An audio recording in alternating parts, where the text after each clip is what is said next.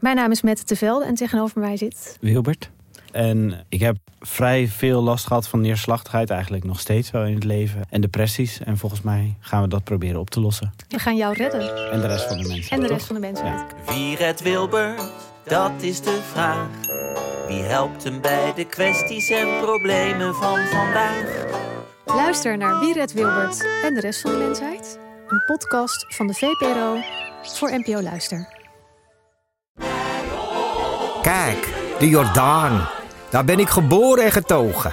De nieuwe Nederlandse musical Onze Jordaan van Diederik Ebbingen is dit najaar in de theaters te zien. Koop nu uw kaarten op onzejordaan.nl. Hallo, hier is uw wekelijkse podcast van de Groene Amsterdammer. Ik ben Kees van der Bos.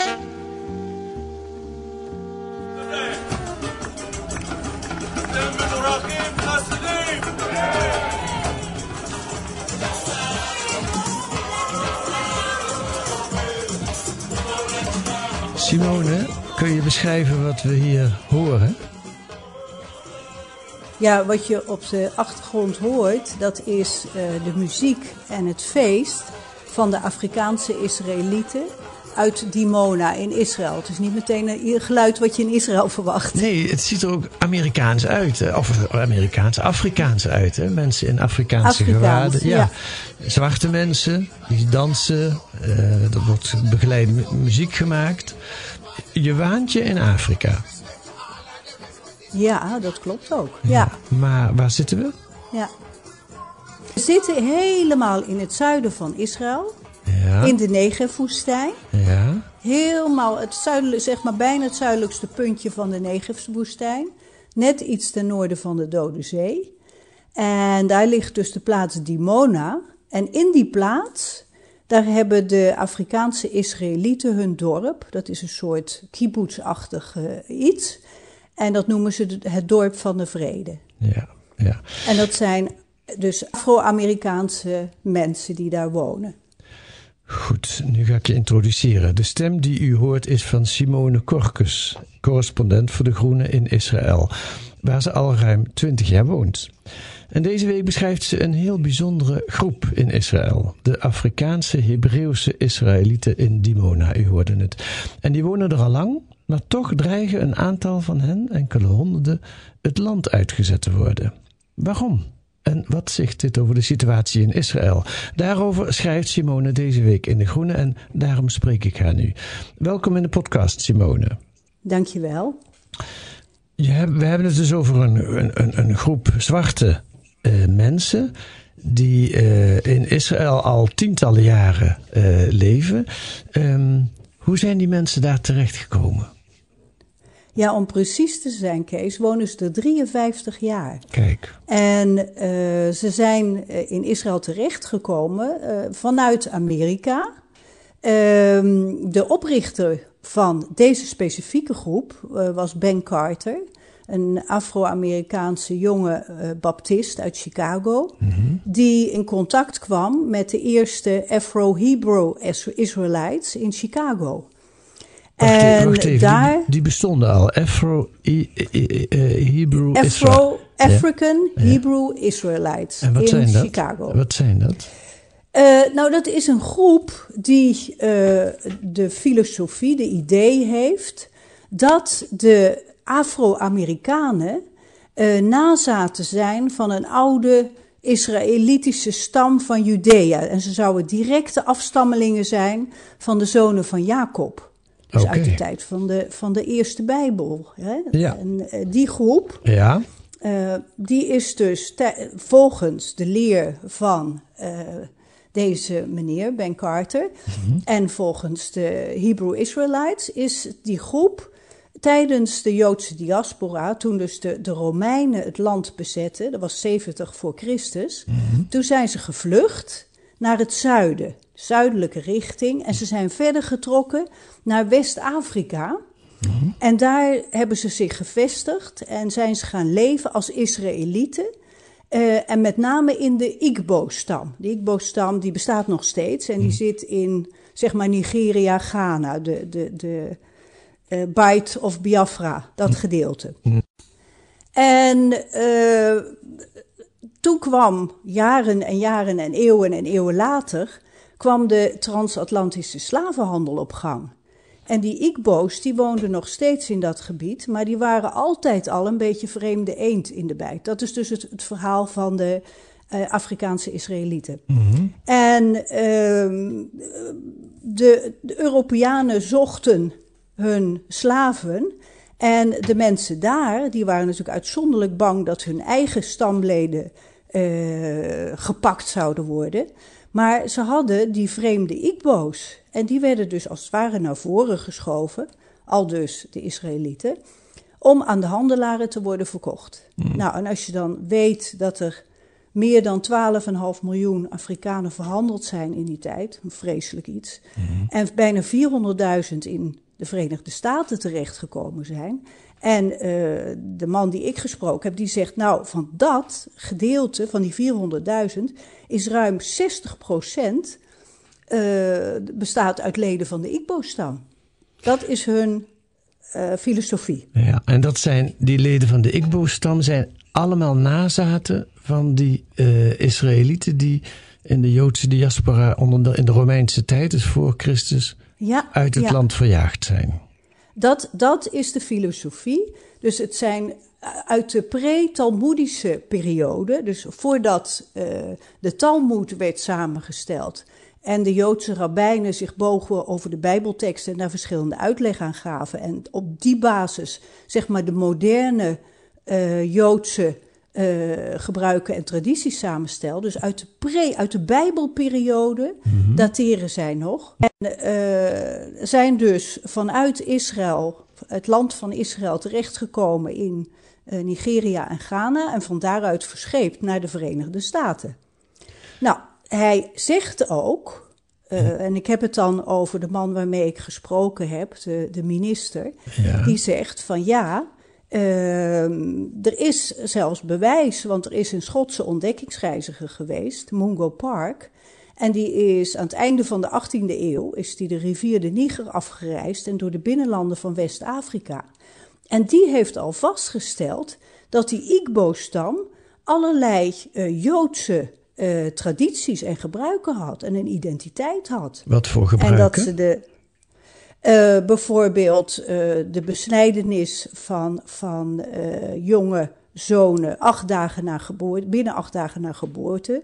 ze, ze aten kosher. Uh, ze rouwden zeven dagen om hun doden. Dat, dat, dat doen Joden ook, hè? dat is de Shiva. Mm. En ze vierden Rosh Chodesh. En Rosh Chodesh, dat is het feest van de nieuwe maan. Nou, dat is typisch iets Joods. Mm.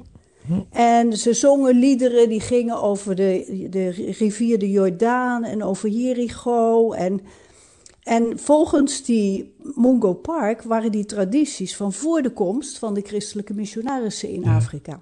Oké. Okay. Dus op zich heel interessant. Ja, wat een verhaal. En, en laten we even uh, uh, teruggaan naar Ben Carter, de, de, de, de, de bestichter, tenminste die man uit Chicago, die ergens in de zeventiger jaren zal dat geweest zijn dan. Uh, besloot om met een groep van die Afrikaanse, Hebreeuwse Israëlieten uit Chicago te vertrekken. Waarom? hij kreeg dat, het, dat is ook weer dus een prachtige legende natuurlijk. Hij kreeg op een avond kreeg hij een visioen. En dat visioen kwam van de engel Gabriel. En die zei tegen hem dat hij de kinderen van Israël, en daar bedoelden ze dus de Afro-Amerikanen mee, dat hij die naar die Mona moest brengen in het beloofde land. Mm-hmm. Nou, en dat deed hij dus. En hij verkondigde die leer en is toen met zo'n 400 volgelingen is die vertrokken. Eerst naar Liberia en vanuit Liberia, wat er toen aan mensen nog over was, naar Israël. Oké, okay.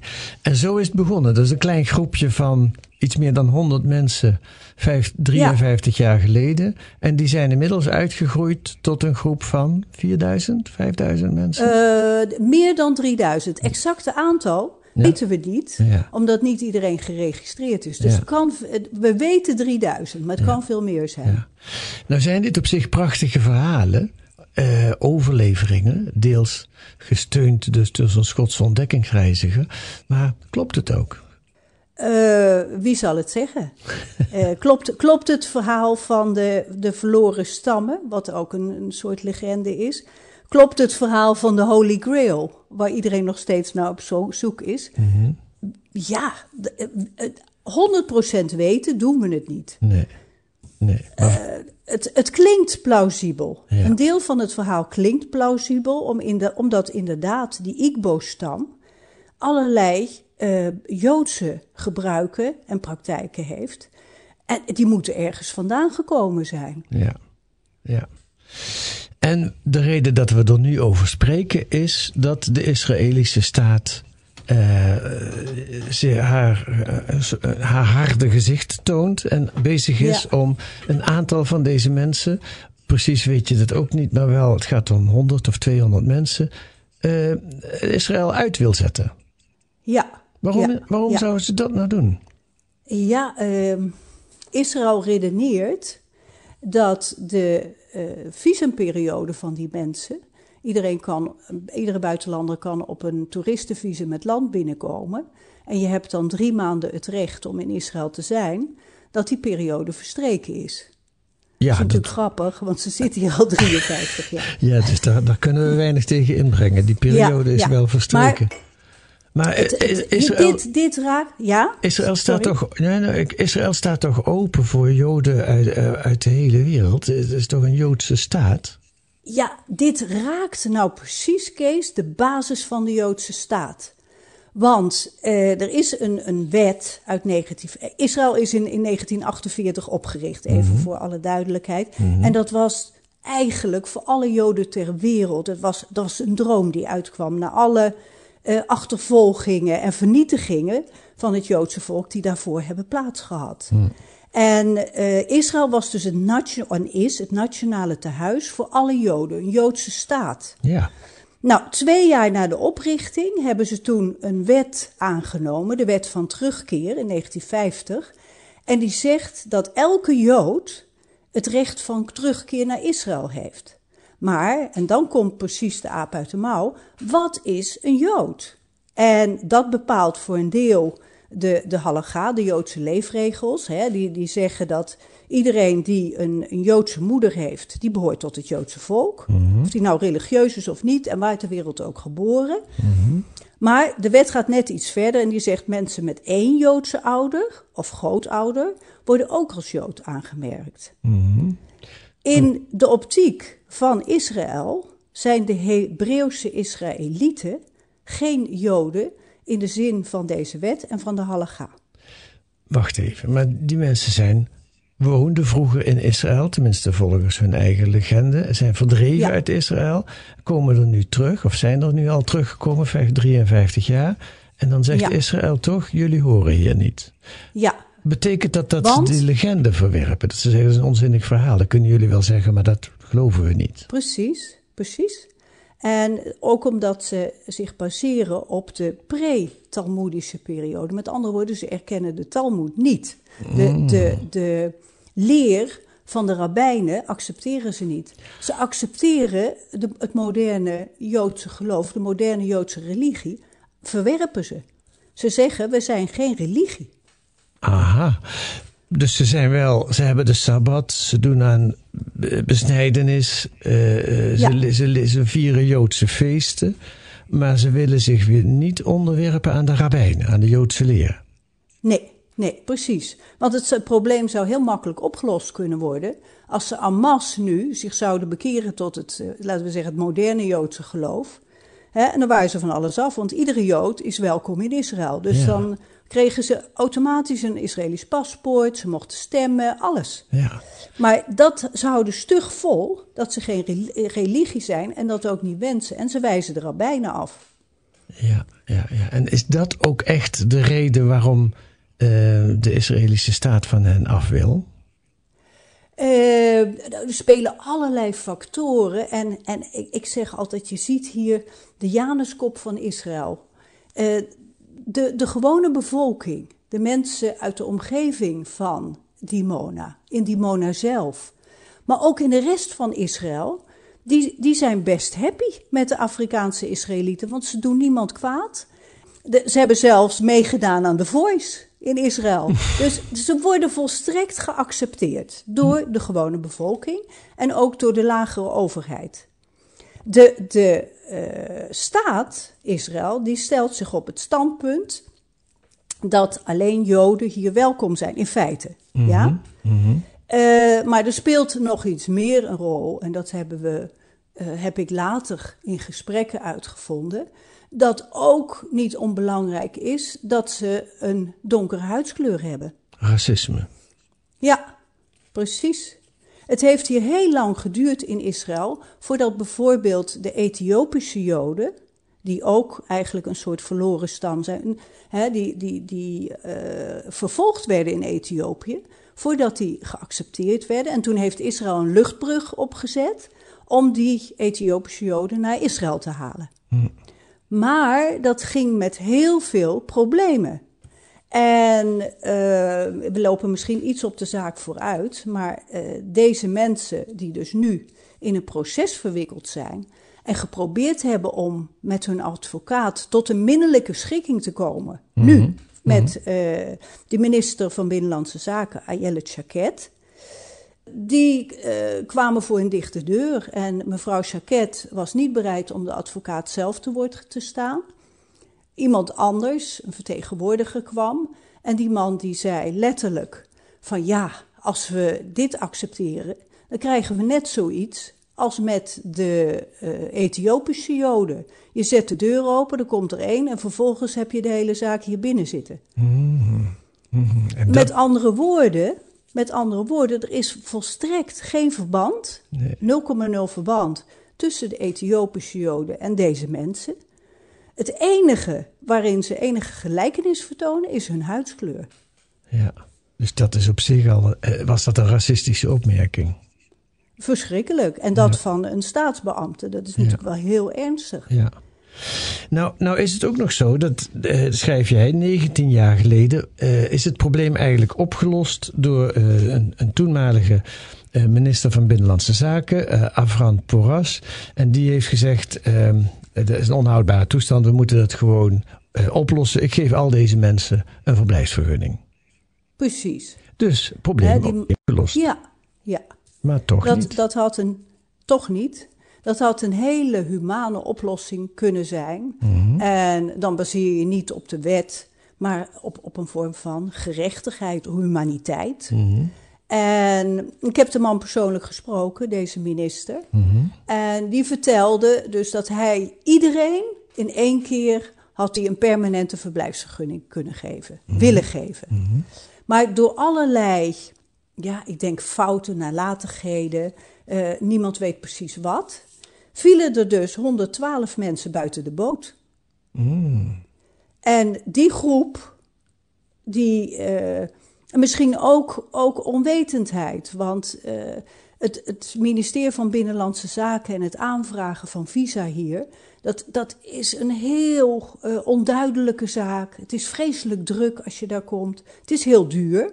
Als je een advocaat moet inschakelen om een, een verblijfsvergunning te krijgen, dat kost je verschrikkelijk veel geld. Afijn, die mensen hebben dus niets gedaan en die zijn zonder vergunning in Israël gebleven. Ja. Wat een bizar verhaal. Ja, en die groep is dus inmiddels uitgegroeid. Hè? Het is Ja. niet, gaat niet meer om 112 man, maar die hebben inmiddels al kinderen en kleinkinderen.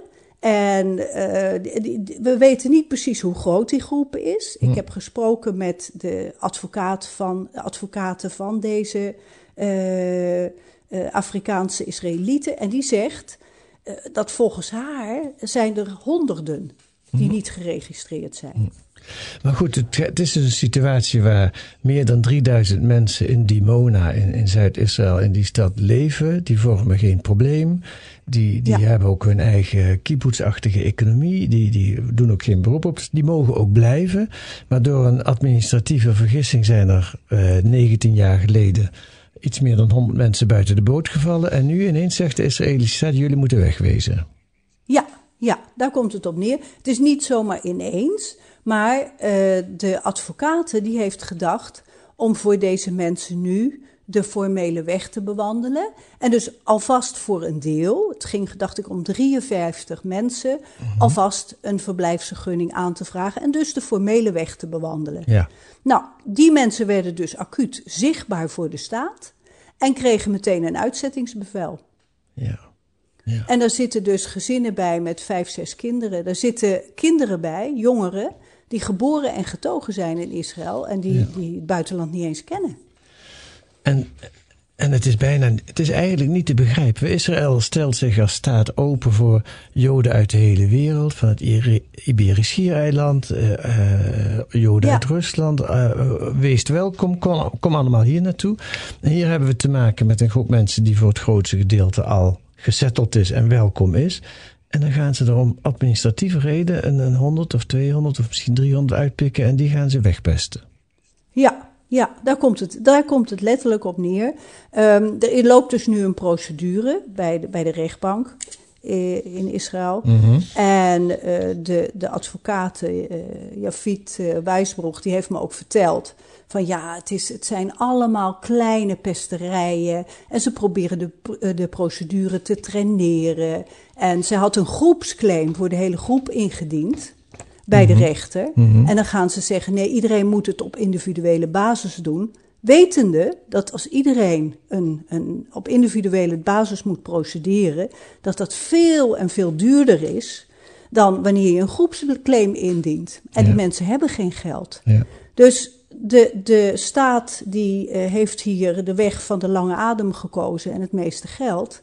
En probeert op deze manier alsnog de mensen zeg maar, het land uit te jagen. Ja. En als ik het goed begrijp van jou, dan zeg je, daar zit, een, zit zeker ook een racistisch element in. Maar eigenlijk is het niet goed te begrijpen waarom, waarom de staat dit doet. Nou ja, dat is die. Ik denk dat je weer terug moet gaan naar het ontstaan van Israël als Joodse staat. en, en de laatste jaren wordt er juist erg op, dat, op het, de Joodse identiteit van de staat gehamerd. Dus sinds 2018 is dat ook bij wet Ja. zo vastgelegd. Hè? Precies.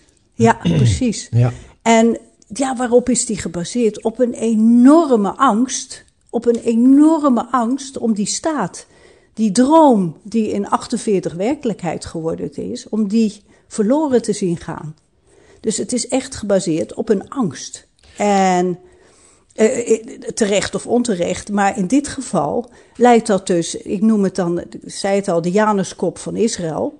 Want aan de ene kant vinden ze de mensen charmant, ze vinden de, de Afrikaanse Israëlieten aardige mensen, eh, ze treden op in de voice, ze mogen aan allerlei dingen deelnemen. En aan de andere kant wordt er gezegd, ja, maar het zijn geen Joden. En wat, heeft die angst dan precies te maken? Dus de angst voor het, voor het bedreigen van de Joodse staat met het, eh, eh, het niet opnemen van, deze, van een deel van deze groep. Hoe, hoe kan je met elkaar verbinden? Het, het raakt het bestaans, de bestaansbasis, zeg maar, van de Joodse staat. Die zegt van dit is een staat voor Joden. Ja. Als je, eh, s- eh, zoals Nederland zou zeggen van, we hebben een staat met Israëliërs. En elke buitenlander, of die nou eh, links, rechts, joods, eh, katholiek of, of eh, moslim is, moet de legale weg bewandelen. Die moet een, een, een vergunning aanvragen om hier te mogen wonen. En dan bezien we per geval of dat kan of niet. Dan heb je een ander verhaal. Maar dan bestaat dus de kans, de mogelijkheid, dat het aantal Joden in Israël afneemt. En dat het dus een staat wordt, zoals elke andere staat, waarin meerdere volkeren naast elkaar en, en, en religies, één volk met verschillende religies naast elkaar leven. Diepe zucht. Ja, wat, Ja. het, heeft ook, het is ook in die zin, vind ik, een typisch Israëlisch verhaal. Omdat het gaat om verhalen waar je je op baseert. Heilige boeken gebruiken. Waar je rechten aan ontleent. En waar je dan elkaar in gaat bestrijden. Elkaars verhaal wel of niet gelooft. Dat is, het, Ja. dat is echt een typisch Israëlisch ehm, verhaal eigenlijk. Dit heb je gelijk, dit is een typisch Israëlisch verhaal. Want ja, ook binnen de Israëlische Joden bestaan verschillende groeperingen, besta bestaat verschillende uitleg over hoe het land in elkaar zou moeten zitten. daar, ook daar zijn verschillende interpretaties mogelijk. Hm. Maar de, de huidige regering, die nog even, even aan het bewind is, want 1 november hebben we weer verkiezingen hier. Uh, en de, en de, de, regering die daarna komt, ja, die zal zich nu moeten buigen over het verhaal van deze groep. Ja. Van deze 3000 mensen. Ja. Uh, en waarschijnlijk, uh, een van de mensen die ik geïnterviewd heb, die, die liet dat ook duidelijk blijken. Waarschijnlijk heeft de, de overheid zo'n, laten we zeggen, laissez-faire, ik schuif mijn pakje door aan de volgende mm beleid dat uh, dit verhaal nog eeuwen zo gaat voortduren.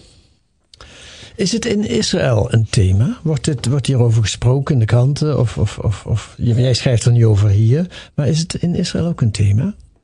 Het heeft als een korte, kort bericht in een aantal kranten gestaan. Uh, en verder niet. Hm. Nee. Hm. Hm. Nee. Nee, het is niet zo dat mensen op de barricade gaan en zeggen: overheid, hier moet een einde aankomen. Dit is. Uh, waar is de gerechtigheid in dit verhaal? Ja, ja. Ja, wat een vreselijk verhaal. Ja, en je zegt zelf al hoe het, hoe het verder gaat. Uh, het, het, het, het, het, het wordt nog een tijdje vooruitgeschoven waarschijnlijk. Ja, ja wat, wat heel vervelend is overigens voor de mensen die het betreft. Want in de tussentijd zijn ze in Israël dus eigenlijk niets. Uh, ze kunnen geen aanspraak maken op sociale verzekeringen, op gewone verzekeringen. Uh, ze hebben dan een deal gesloten met de lagere overheid. Dus ze kunnen naar school en ze kunnen naar de universiteit, maar moeten dan het volle pond betalen, want het is niet gesubsidieerd. Hm. Uh, dus het, het, is heel vervelend, want ze weten niet hoe hun toekomst zal zijn. Ja. ja. Goed, lees dat allemaal deze week in De Groene. Uh, Simone, uh, ik heb nog twee andere vragen aan je. Want je zat in juli vorig jaar ook in de podcast. Voor mensen die nog wat meer over Simone Korkus willen horen. Toen heb je uitgebreid ook over jezelf verteld. Dat is podcast nummer 140. Um, en de aanleiding was toen een soort dreigende burgeroorlog in Israël. Gevechten tussen extremistische Joden en Arabieren in Israëlische steden. Is die storm gaan liggen? Uh, of die storm is gaan liggen, betwijfel ik. Laten we zo zeggen, er is op, dit, op dit moment zijn er geen geweldplegingen tussen beide groepen. Hm. Um, de, de zaak is niet opgelost. Hm. En de, de gemoederen zijn niet bedaard. Uh, het blijft, de, de kern van de zaak blijft overeind. En dat is? Dus dat er een, een, een ongelijke behandeling is van Joden en niet-Joden, dus Arabieren hebben het nu over, in hm. Israël. Ja. En dat er binnen de Arabische bevolking, en gisteren stond er weer een uitgebreid artikel in, in Haaretz, en ik hoor het ook van mijn Arabische vrienden, er is een enorme toename van misdrijven, misdaad in de Arabische gemeenschap. Alleen Israël doet daar te weinig aan. Die laat hm. het gewoon gebeuren. En dat zijn allemaal heel ernstige dingen die moeten worden opgepakt. En als Israël daar niets aan doet, ja, dan is het een, eh, een soort snelkookpan die op een gegeven moment ontploft. Ja. Ja, en je zou kunnen zeggen, het verband met het verhaal wat je deze week schrijft, is het gaat om ongelijke behandeling van mensen die, uh, die gebaseerd zijn op dat je mensen niet als mensen beschouwt, maar als lid van een groep waar je een mening over hebt. Ja, als je nou maar, als je nou maar het verhaal van de ander is toelaat in je eigen verhaal, als je hem als mens gaat zien met ook zijn pijntjes en ook zijn problemen, als je dat toelaat, dan wordt jouw eigen verhaal ook anders. Hè? Mm. Mm. En dus laten we hopen dat dat ooit gebeurt. Ik, ik zie het op dit moment vrij somber in hier. Mm. Iets anders wat je toen ook vertelde is dat je met een boek bezig was over je eigen aliyah, jouw eigen gang naar Israël. Hoe staat het daarmee? Uh, dat is bijna klaar. Ik heb nog een aantal dingen die ik ga toevoegen. En uh, ik ben met een heleboel andere dingen bezig, ook voor de groene. Ja, ja. dus dat, dat is bijna zover. Oké. En even dat mensen weten waar we het over hebben. Dat, wat, wat, wat het is in een paar zinnen samen. Wat, wat gaat, waar gaat het boek over? Dat boek gaat erover dat ik als uh, niet-Joodse, niet-Israëlische, uh, in Israël terechtgekomen ben, twintig jaar geleden. En uh, wat ik heb meegemaakt en, en, hoe ik een, een, plaats, al is het een hele kleine plaats, heb kunnen verwerven hier in dit land. En, en, en ook met mijn Palestijnse vrienden. Hm. Dat, dat, dat, is in een nutshell het verhaal. Oké, en waarom moeten we dat lezen? Uh, omdat ik denk dat het, het probleem, het onderliggend probleem van ontheemding, uh, dat komen we ook tegen uh, ja. in Nederland. Ja. Wij hebben ook immigranten. We hebben ook mensen die uit een volstrekt andere cultuur komen en ontheemd zijn. En nou wil ik mezelf niet vergelijken, want ik heb een hele luxe ontheemding gehad, als het ware. Want ik ben in Nederland blijven werken. Mhm. Maar uh, ja, je maakt uh, een, een volstrekte verandering van, van je leefomstandigheden mee. Ja. En, en de andere kant die je niet begrijpt. En het zou goed zijn als wij Nederlanders ook wat meer begrip en compassie zouden kunnen opbrengen. En ook het verhaal van de ander ons eigen verhaal maken. Dat, dan heeft elke on, ontheming, als je die goed vertelt, heeft universele karakter, universele trekken. Ja, ja, ja. ja, Simone Korkus, dankjewel voor dit gesprek. En we kijken uit naar uh, wat er allemaal nog van jouw hand komt. Dankjewel. Jij ook bedankt voor dit gesprek.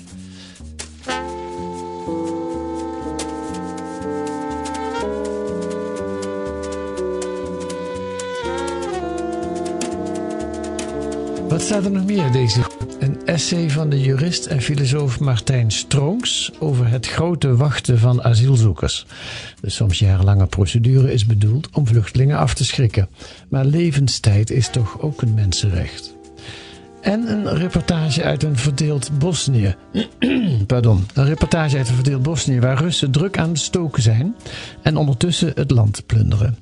Dat kunt u lezen met een abonnement of een proefabonnement. Ga dan naar groene.nl. Daar wordt u uitgelegd hoe u 10 krijgen voor 15 euro. Wilt u reageren op deze podcast, dan kan dat ook met een e-mail podcast.groene.nl. Dat is podcast.groene.nl. Volgende week zijn we er weer met analyses en achtergronden bij het nieuws in deze podcast van de Groene Amsterdammer, die deze week werd gemaakt door Paulien van Andel, Merve Usdemeer en Kees van der Bos. En de muziek, u weet het, is A Tune for N van Paul van Kemenade.